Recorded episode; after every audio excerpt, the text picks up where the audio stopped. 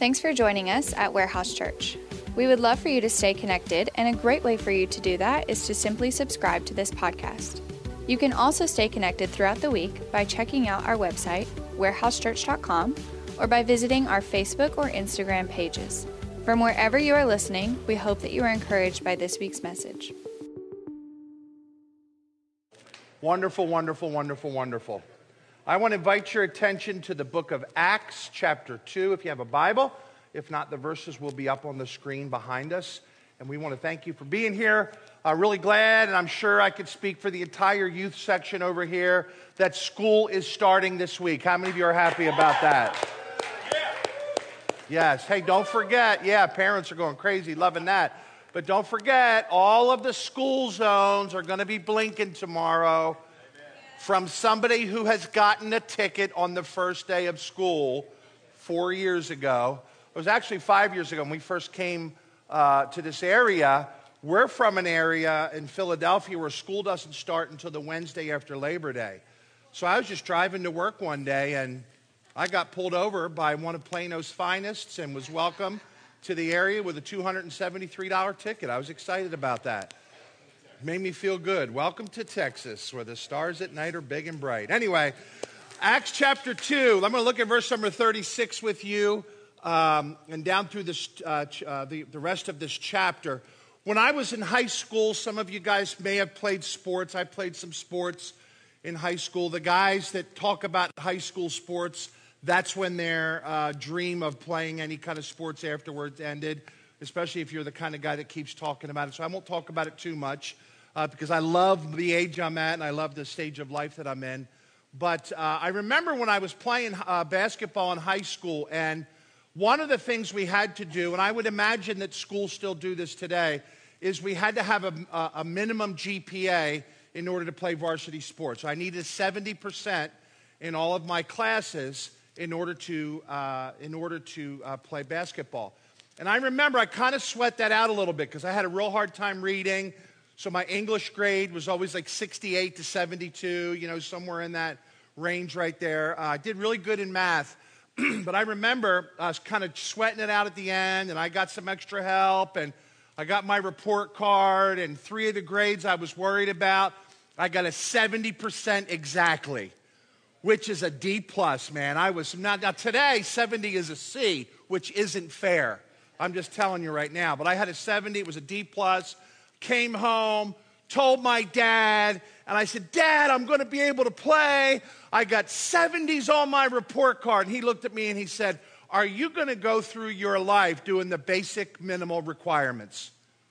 I said, Dad, today is a day of great tidings of good joy, okay? You know, he, he, and, and, you know, we were, we were kind of going back and forth about it, but um, I think sometimes in life we try to find what we need to do to kind of fill those basic minimal requirements in life. You know what I'm talking about? Uh, sometimes we're like that with our marriages. You know what I mean? Well, if I take my wife out once a month and we watch maybe two shows together and you know, and then I can still do what I want to do and she can do what she wants to do and everybody's going to be happy, right? We try to do the basic minimal requirements. What's it, what does it take to be a good parent? How many times do I got to take my, my kids to the doctor? How many times do I need to go on? You know, I think it's a rite of passage that every parent needs to take their kid to Walt Disney World someday just to suffer through what other parents have suffered through, right? But it's like this we try to get, we try to do what it takes to get into that realm of acceptance or that realm of I'm doing what I have to do and I, and I made it. And, and I want to talk to you about the church today, and we're going to answer all of these questions that were put up earlier, and they were great questions.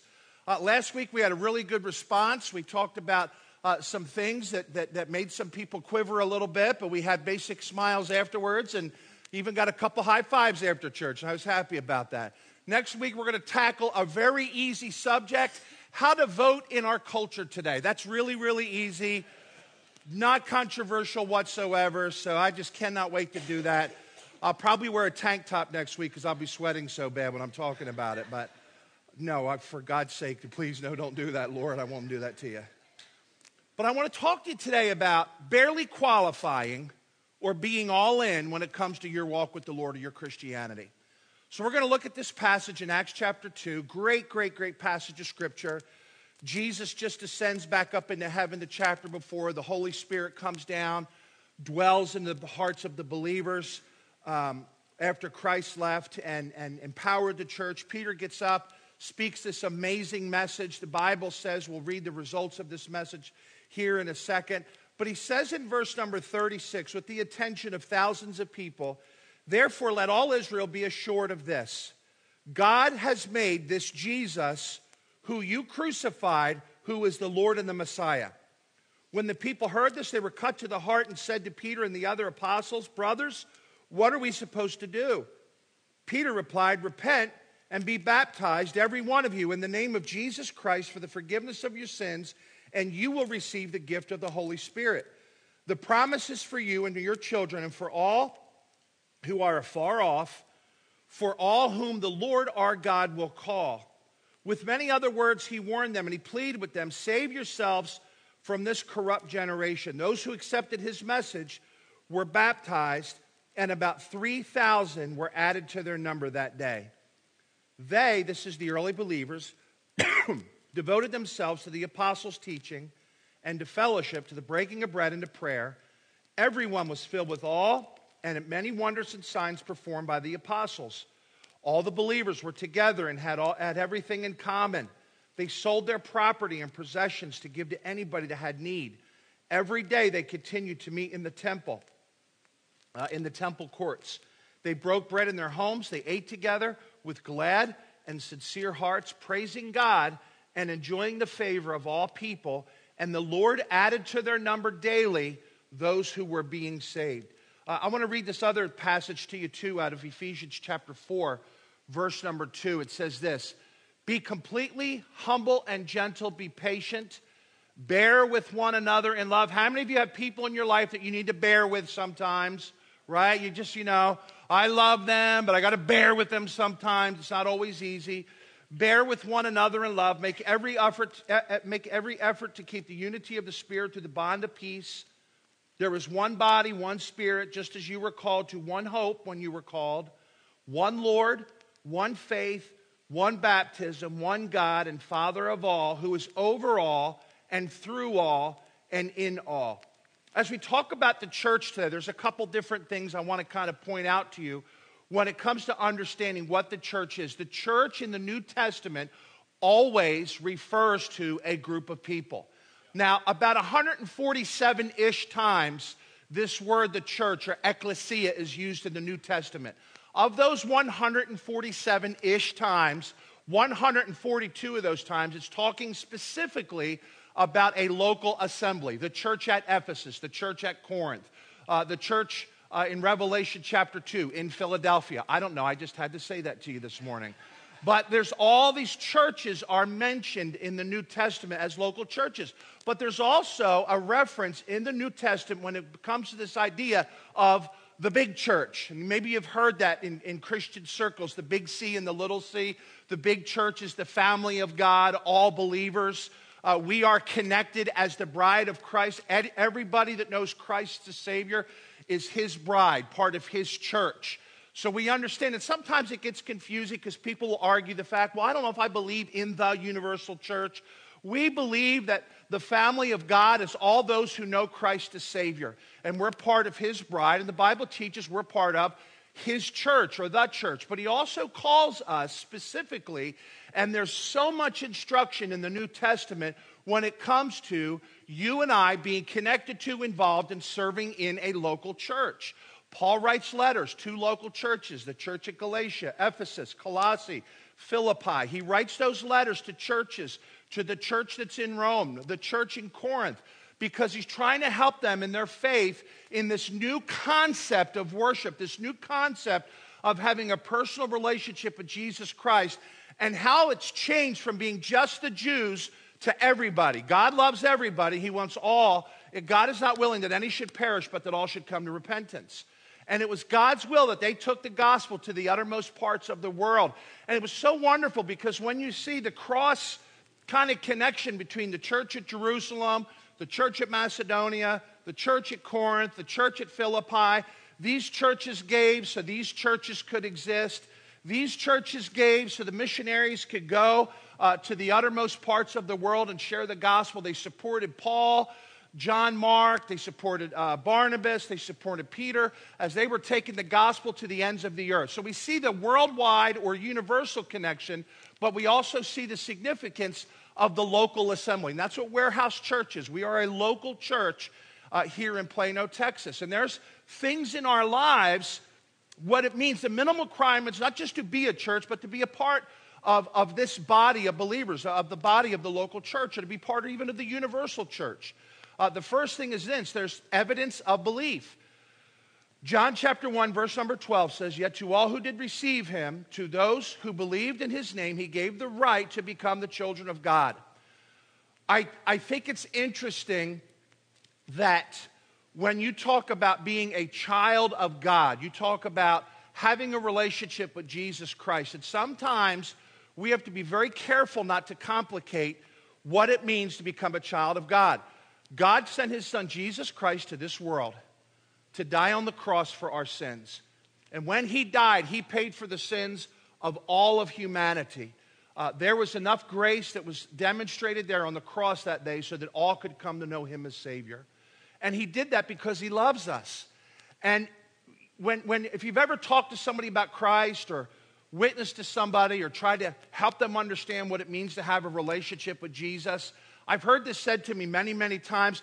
There's just got to be more than that, right? There's got to be more than just me believing. I mean, it just it seems like it should be harder. And the hard work of salvation was done by Christ Himself by dying on the cross and paying for our sins separating himself from God for that moment in eternity because God couldn't look on him who was sinless, who bore our sins. He took everything that I did wrong and everything that you did wrong so that we can have a relationship with God. And it wasn't easy.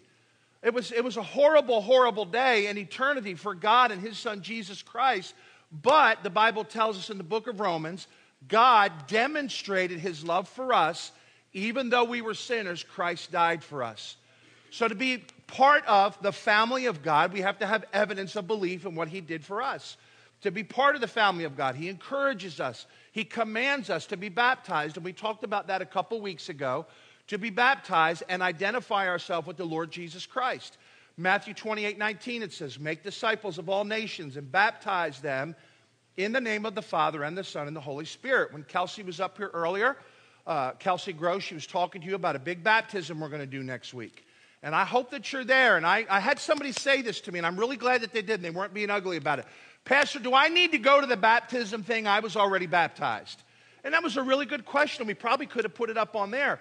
But here's the thing about coming to a service or coming to a time where we assemble to see people baptized. We want to be there to cheer them on, to encourage them, to say, hey, man, we're, you're killing it for the Lord. We're proud of you. We want to give them a big pat on the back and, and, and be there with them as they take a stand publicly in their faith for the Lord Jesus Christ. And if you've ever been to any time that we baptize, whether it's been here, in the hallway, at a pool, in a, we're, we're like the to go when it comes to baptism. Wherever we can get some water, we're going to do it, okay? If I had no parking spots at my house, I'd invite you all over to come swimming and we'd do baptism there. But um, we're doing it at Little Elm. It's about 30 minutes from here, which shouldn't be bad on a Sunday, but the traffic will not be in existence. So it'll be great a week from today. And I hope you'll all plan on attending, whether or not you plan on getting baptized or not, so that you can uh, encourage others that are getting baptized. And that's going to be next Sunday. Uh, but that's something that's part of what the church does. It's part of what we do and being part of the church. Uh, being part of the universal uh, family of God, uh, the local church also, the Bible teaches us this principle of assembling regularly or regular assembling. Hebrews 10:25 it says, uh, "Do not give up meeting together, as such are in the habit of doing, but encourage one another, and all the more uh, as you see the day approaching." I'm going to hit on that in just a little while, but it, it's very significant, important for us to assemble regularly for number four for the purpose of worship. Acts 2 46 and 47, it says, Every day they continued to meet together in the temple courts. They broke bread in their homes, ate together with glad and sincere hearts. They praised God, enjoyed the favor of all people, and the Lord added to their number daily such as should be saved. The assembling is so that we can reflect on our relationship with the Lord so that we can be challenged out of the Word of God. When I, a few weeks ago, I guess it was a little over a month ago, I spoke at a, student, a camp for students up in uh, central Pennsylvania. And one of the things I like to do if I ever have the opportunity, when I used to do it more than I do it now because I'm getting older, but I always like to say this the first night at camp. I have the students bow their heads and close their eyes, and I have them pray out loud this a prayer like this, and they say, Dear Lord, I give you permission to speak to my heart all week long. I'm listening, and I'm going to do what you lead me to do. And I wonder how many times we come into church with that same attitude. Like I come to church say, you know why? Because that's my job, right? I'm the pastor. That's what I'm supposed to do. It really would not be a good thing if uh, I called in sick today. Now, we have other staff pastors that would do a great job uh, preaching the Word of God. And believe me, this church is not about Ed Trinkle, it's about Jesus Christ. But it's part of my life. You know, the church is, is just something we do 24 7. But there's just um, this idea of when we come to church, sometimes we do it almost like because we have to. Oh, I had lunch with Pastor this week, so I guess I got to go to church. You know, or oh, you know, I saw him at Walmart this week, so I guess I got to go to church now. Or I was on vacation last week, so I guess I got to go to church this week. And sometimes we go to church because we get Gary Jesus juked, right? We kind of get that little you know, there's other, oh, I saw this guy from the church. I guess I got to go to church now. And sometimes we go to church kind of for the same reason we pay our water bill on time because we have to. But we almost do it with the same attitude. Ugh, my water's high this month. I got to pay it. Oh, I'm really tired. I've had a long week and I got to go to church today. And I understand that because we all have busy lives and we have uh, so many things we want to do. But we don't come here just to get the big check mark on the attendance card so that we get a little extra pixie dust when we get to heaven. We come to church to worship and to give God permission to speak to our hearts so that we can become more like Him. And how do we do that? Well, number five, the Bible is what we teach and is the basis for our belief system. 1 Peter 1:23 For you have been born again, not of perishable seed, but of imperishable through the living and enduring of the Word of God. Matthew 4, verse 4 says, Jesus says this uh, It is written, Man shall not live on bread alone, but on every word that comes out of the mouth of God. It's very important that you do not come to this church to hear my opinion on stuff. Because my opinion really doesn't matter, just to be very honest with you. What matters is, is that we understand what the Word of God says, how we can apply it to our lives, and we change because of it. When we talk about, uh, when we talk about this fun topic of, of voting next week, there's not going to be political banners on this stage. Somebody say amen to that, okay? We're not doing that. But what we are going to talk about is what this book says and how we should know what this book says. When the Bible talks about this book of the law shall not depart out of thy mouth, but you will meditate in it day and night so that we can understand who we're supposed to be and what God wants us to be, that's where we make our decisions.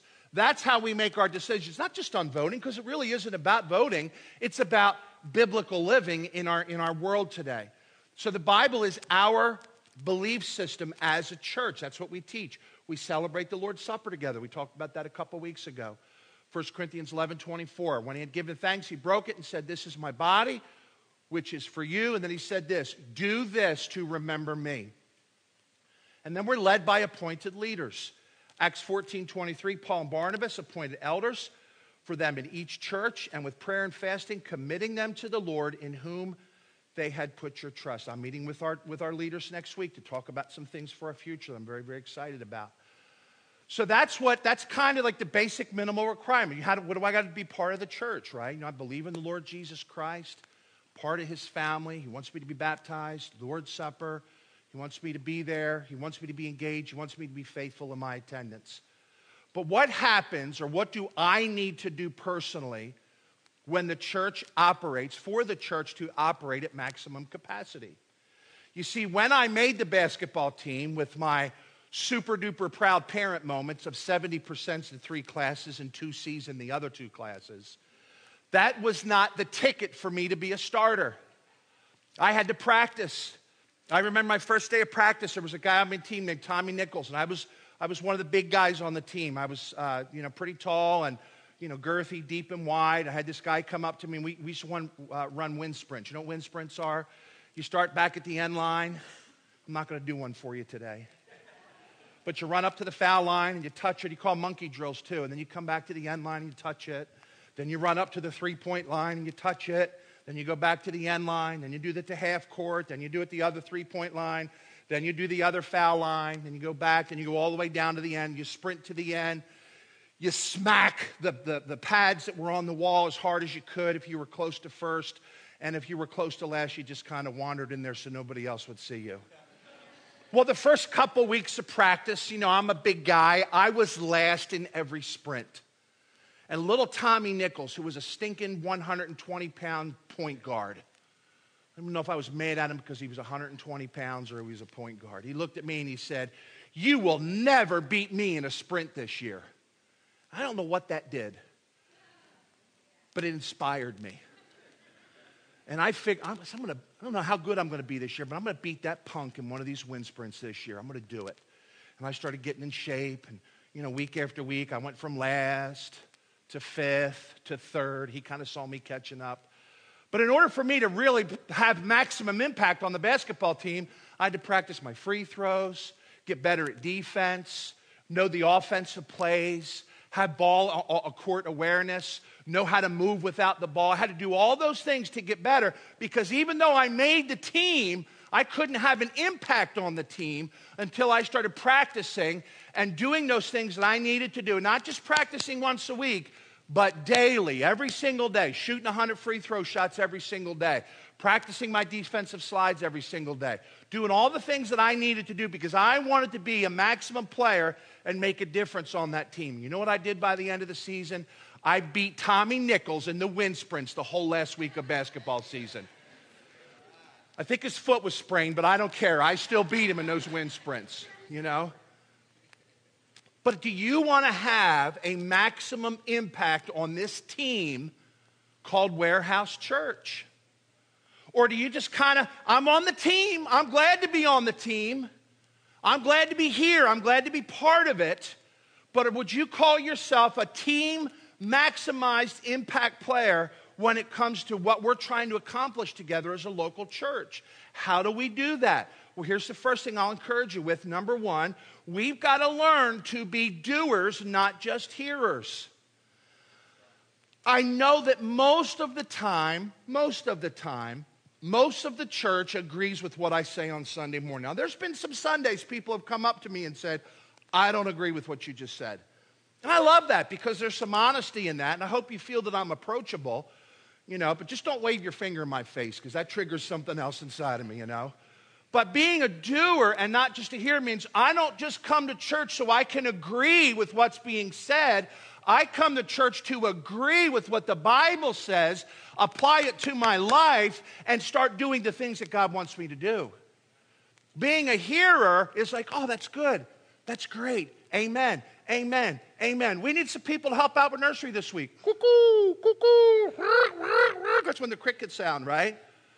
Or we need some help with a work day we're doing. Or we need some folks that'll come out and be part of our life group meeting on Wednesday night. Kim's going to tell you about that at the end of church service there. We need some folks that'll help out in this area or help out in this area. Or we got to get this electric thing paid off. We need some people to step up and be, and, and be generous and help us get this thing done we can agree, yes, we need that to be done. We need that to be done. I agree, I agree, I agree, I agree. God's not called us. We should automatically be agreeing what the Word of God says because it's the Word of God. What we need to learn how to do, church, to maximize our impact, not only in this church, but in this culture, in this world today, is learn how to be doers. Learn how to be doers. I think a lot of people in church, I'm not saying this about anybody in this room. I'm not thinking about anybody in particular in this room. But I think a lot of us sometimes do what I did when I was a kid basic, minimal requirements. I get my check mark for being there, drop my envelope in the box after church, it's all good in the hood. And God's called us to do more than just sit in church every week. It's not about us being in church as like we're going to a baseball game. I'm going to go see, I'm going to go lose about 17 pounds on Thursday when I go watch the Texas Rangers play on Thursday night. Don't you just love air conditioning? Somebody said to me, I can't believe, buddy of mine from up north, said to me, I can't believe the Rangers are building it. That stadium's only 20 years old. It's beautiful. I said, Have you ever sat in a game in that stadium in August? He said, No. I said, Then shut up. You have no idea what you're talking about. It is, we're going to be sweating for Jesus, aren't we, on, on Thursday night? And it's all good. I'm going to be ready for that. I'll drink two gallons of water and it's going to be fine. Somehow I worked that into the message today. I got, I got, I got that in there, right? But when I go to the game on Thursday night, I'm going to be watching, clapping for the Rangers, cheering for them. We're going to be cheering for the home team. We're going to be, now I'm not, I'm not going to get on the field and play. They're not going to call me and say, hey, you need to come down here and take a swing at the bat for us because we need a couple big hits. And I'm not that guy. I'm, I'm going to be in the crowd watching, cheering, and happy that the game is, you know, that, that we're going to be near somewhere and we're going to be able to get some cold drinks, right? Well, sometimes we kind of do church the same way. We come, yes, that the music was good. Good job, girls. Good job, guys. Oh, I like that message. That was good today. That was really good. I kind of get what you're talking about. And we kind of we kind of approach church as consumers instead of participants. You know? We grade church on how good it was. We, I read an article to our staff this week about being encouraged uh, in the ministry. And sometimes it is discouraging, you know, and when, when just like it, it is for moms and dads get discouraged sometimes. Husbands and wives get discouraged in their marriage. There are just some things that can be discouraging sometimes. And one of the things is is sometimes there's a pressure for pastors to feel like they're getting graded on their weekly performance hey that was a good message that was a bad message hey attendance was great oh the offering was terrible hey this was good that was bad and we kind of feel like this pressure sometimes that we're getting graded for how that service goes this week, right? And what we've got to understand, it's not about Ed Trinkle waxing eloquently to you on Sunday morning that makes it a good experience at church. At what level of participation do you find yourself in? Are you engaged? Are you trying to talk to some other people to make them feel welcome? Well, I don't know a whole lot of people here. Maybe some people feel the same way. Maybe there's somebody sitting across the room from you that you can go say hi to that's going through, that's going through something that only you, and you're the only person in this room, can understand. Maybe there's another couple that's going through some stuff that could, that could really use the encouragement of being out with another married couple this week and having some dinner. Maybe there's a mom that needs Calgon to take her away. Now, I'm really dating myself. If you don't know what that means, Marianne will tell you after church today, okay? But we have to learn how to be doers and not just hearers. Here's, here's the next thing um, there needs to be evidence of God's glory in our lives. Ephesians chapter 3, verse 20, it says, Now to him who is able to do immeasurably more than we would ask or imagine, according to his power that is at work within us, to whom be glory in the church and in Christ Jesus throughout all generations, forever and ever. Is God's glory evidenced in what we're trying to do on Sunday morning, not how good the sound system is. Boy, sound systems just, it's encouraging if, you know, we're going to go on vacation in a few weeks, last week of August, and we'll go to church in South Carolina where we're on vacation. And I don't know, somehow this happens to me. Um, we'll go to another church, and on that Sunday, their sound system will kind of go, and I kind of smile at that because I think misery loves company. Because I like saying, you know what? I'm glad we're not the only church that that happens to every once in a while. But I'm not really hap- happy it happens to anybody else, right? But we go, we'll go to another church, we'll kind of watch what they do and take all their stuff and, and, and say hi to the pastor and encourage him or do whatever. But when you come to this church, is there evidence of God's glory? What does that mean? Are people being saved? Are the children learning the Word of God on Sunday? Are the songs that we sing about, is it about glorifying ourselves or drawing attention to us or drawing attention to Christ? Number four, are we more outwardly focused than inwardly focused? Maximize your impact. Well, I don't know if I like that. And I don't know if, if we make it about us and we can grade everything that we see on Sunday morning, whether we like it or not. But I want to ask you a question. Instead of grading everything that you see that happens at church Sunday morning, maybe you could kind of make that inward and say, How was I in church today for other people? Did I say hi to some other folks? Was I engaged in the worship and singing to the Lord Jesus Christ?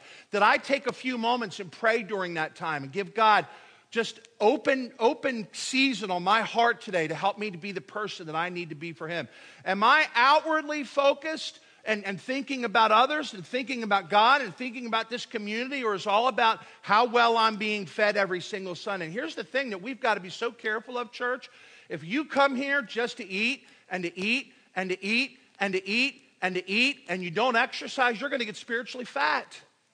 And you know what that means? You can have all of this. Now, you can know the Bible from Genesis all the way to Revelation. You can know that the center chapter in the Word of God, I think, is Psalm 118.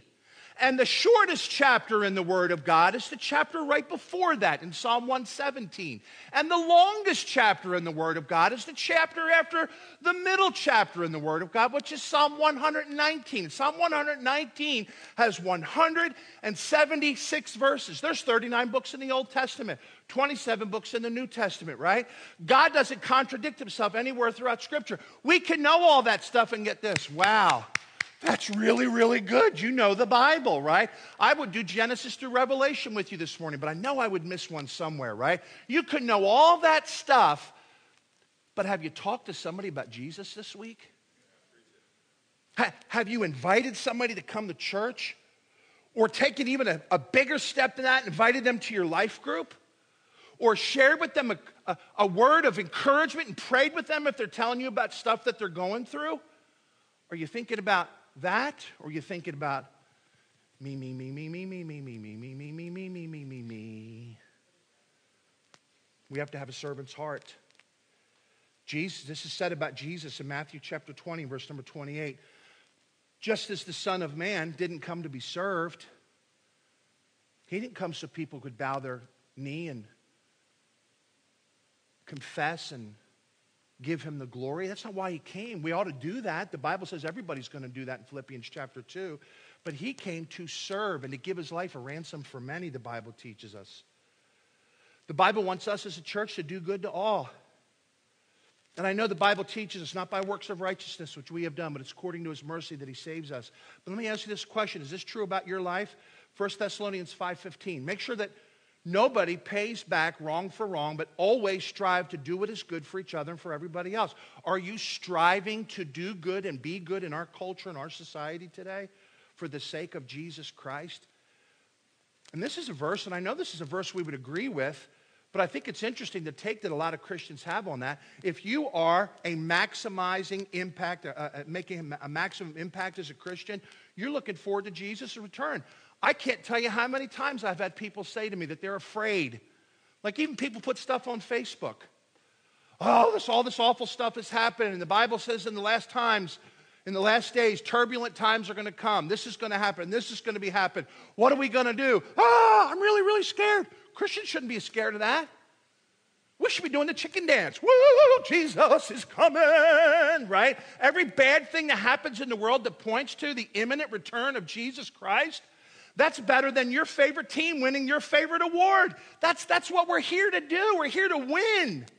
And the Bible tells us in Revelation chapter 22 that he, excuse me, Revelation chapter 20, that, that uh, whoever's not found written in the book of life is going to be cast into the lake of fire. Revelation 21 says that he's going to wipe away all of our tears. He prepared a place for us, and we're going to be with him forever, perfect bodies, can't sin, We'll never have to go on a diet again. Thank you, Lord. We're going to be with Him forever.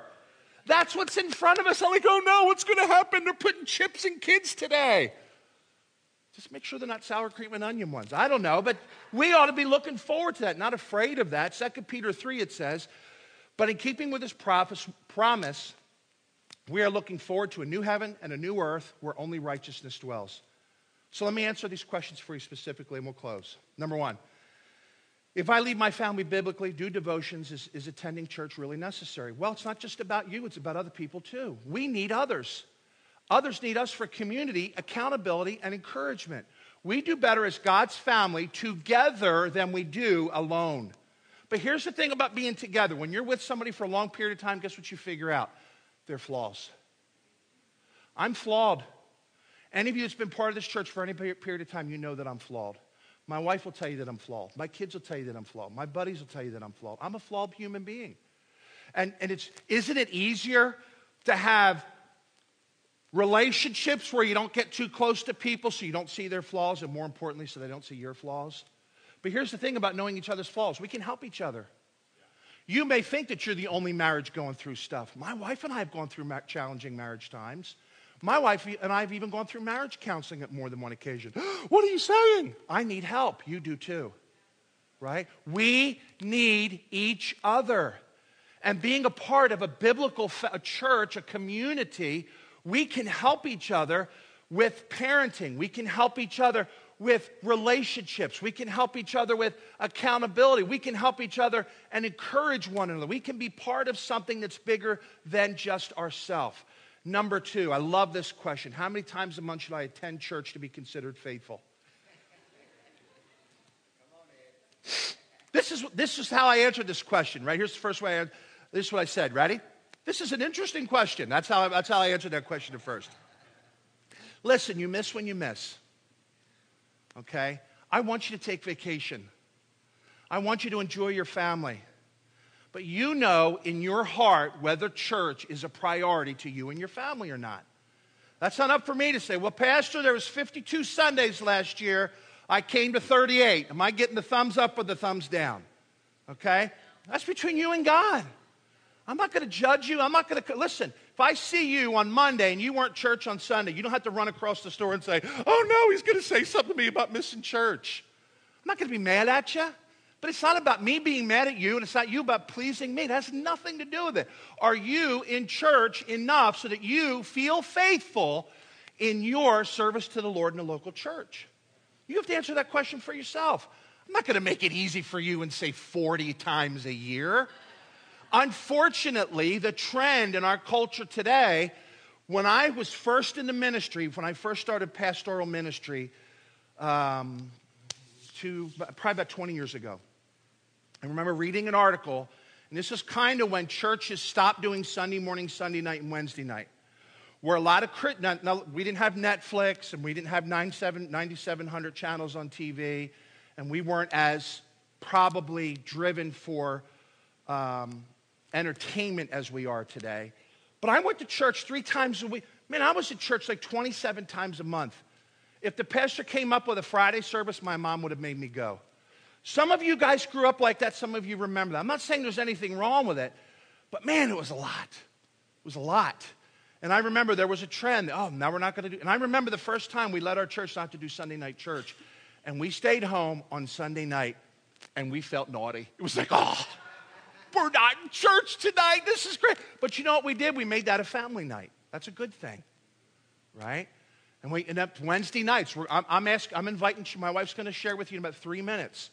We're going to invite people to come here, be here on Wednesday night to be part of a to be part of a group. Everybody that wants to, to be part of kind of a task force to help us to plan our Wednesday nights and our life groups for the future of our church. I want you to be a part of that if you're able to be here on Wednesday night. But church just isn't what it, it used to be a big social gathering.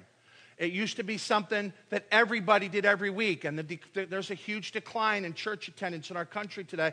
But there's also a huge decline on how many times people go to church a month. Like I said, when I first started pastoral ministry, I read this article. It said, You will be lucky if your most faithful people come three days a month. You know what they say now?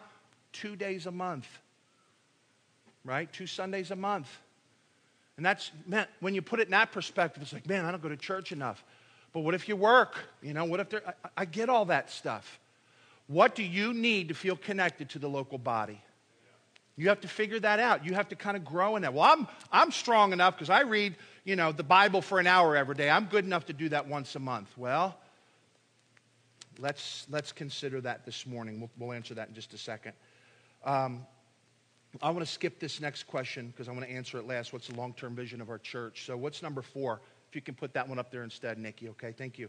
Is it important for me to be involved, engaged in one church, and, and, and um, attend another good church around this area also? It is important for you to be involved and engaged here for accountability, to help with our ministry, so that you can be faithful and you can be part of what this church is doing.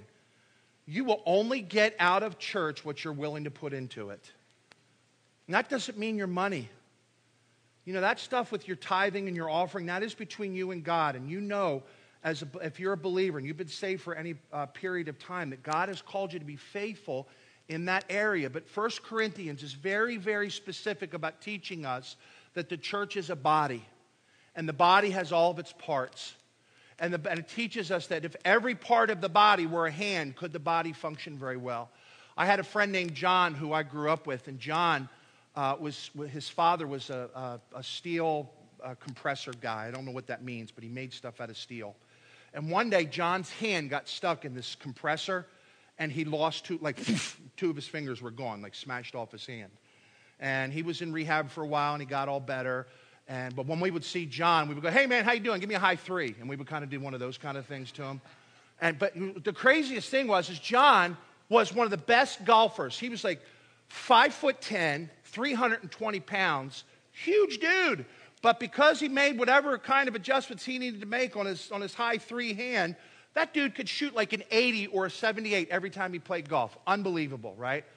But if you were to ask John, John, do you function better because you have eight fingers instead of 10? He'd say, No, I wish I had 10 fingers.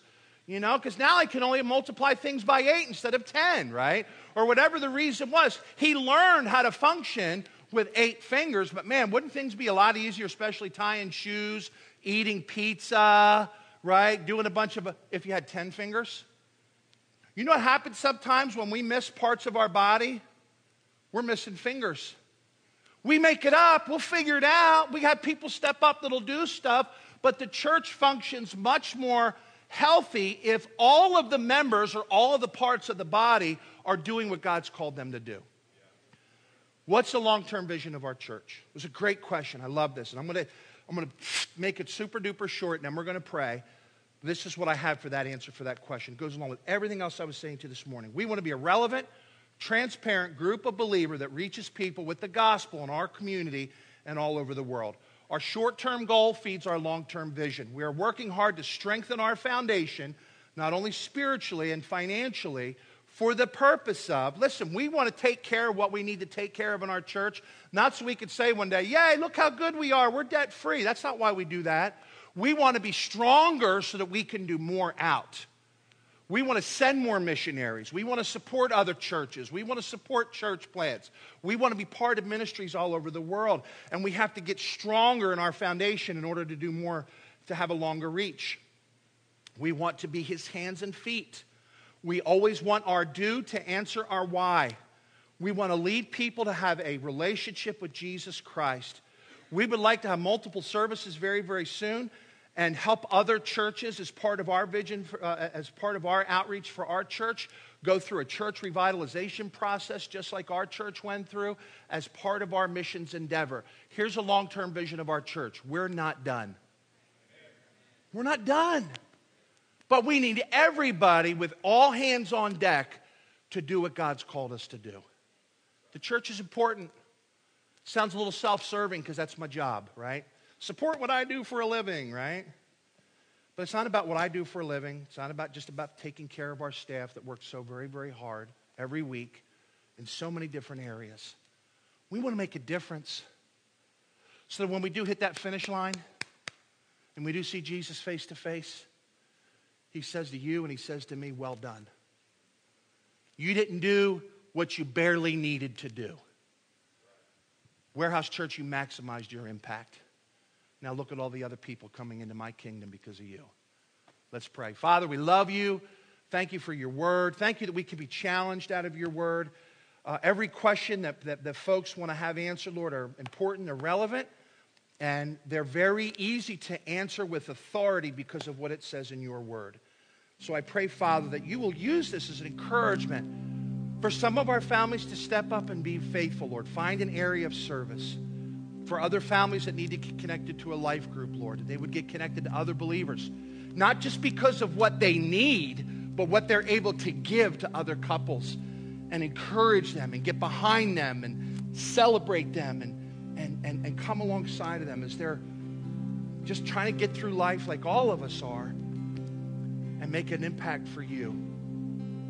Lord, I pray for folks that, that, that know they need to be giving, Lord. Um, it seems like summer's a tough time, and, and when people go away, the numbers go down, not only in the seats, but in, in, in on, on the giving on Sunday. And Lord, you know the needs of our church. And as I talk to you about it privately and even publicly with our, with our family today, um, Lord, this is part of my responsibility and part of all of our responsibility to meet the needs of this church and to meet the needs of this community, to meet the needs of people all over the world. So I pray that you would, you would, you would teach us individually and as a group how and where we can grow in this area and be faithful. Thank you for this church. Thank you for people that are faithful, that are encouragers, that are serving, that are giving, that are helping, that are inviting, that are sharing their faith outside of these walls. Lord, help us never to be about us, that, that this would be about us and what we accomplish. Help us to always look out to the fields that are white, ripe unto harvest. People need to hear about Christ, and we want to be taking that name of Jesus everywhere we can. We love you and we thank you. And Just before we pray, if you would just, if you, if God speak in your heart today and you say, Pastor, God spoke to me, I want to maximize my impact as a believer. And I would just like for you to remember me in prayer. If that's true about you, just slip your hand up real quick. I want to maximize my impact. Maximize my impact. Father, you know every heart. Your Holy Spirit knows us so personally and so individually. So we ask you to speak, to lead, to guide, to direct, and bless when we respond faithfully to you. In Jesus' name we pray. And everybody say it with me. Amen. Very good. Let me. Um,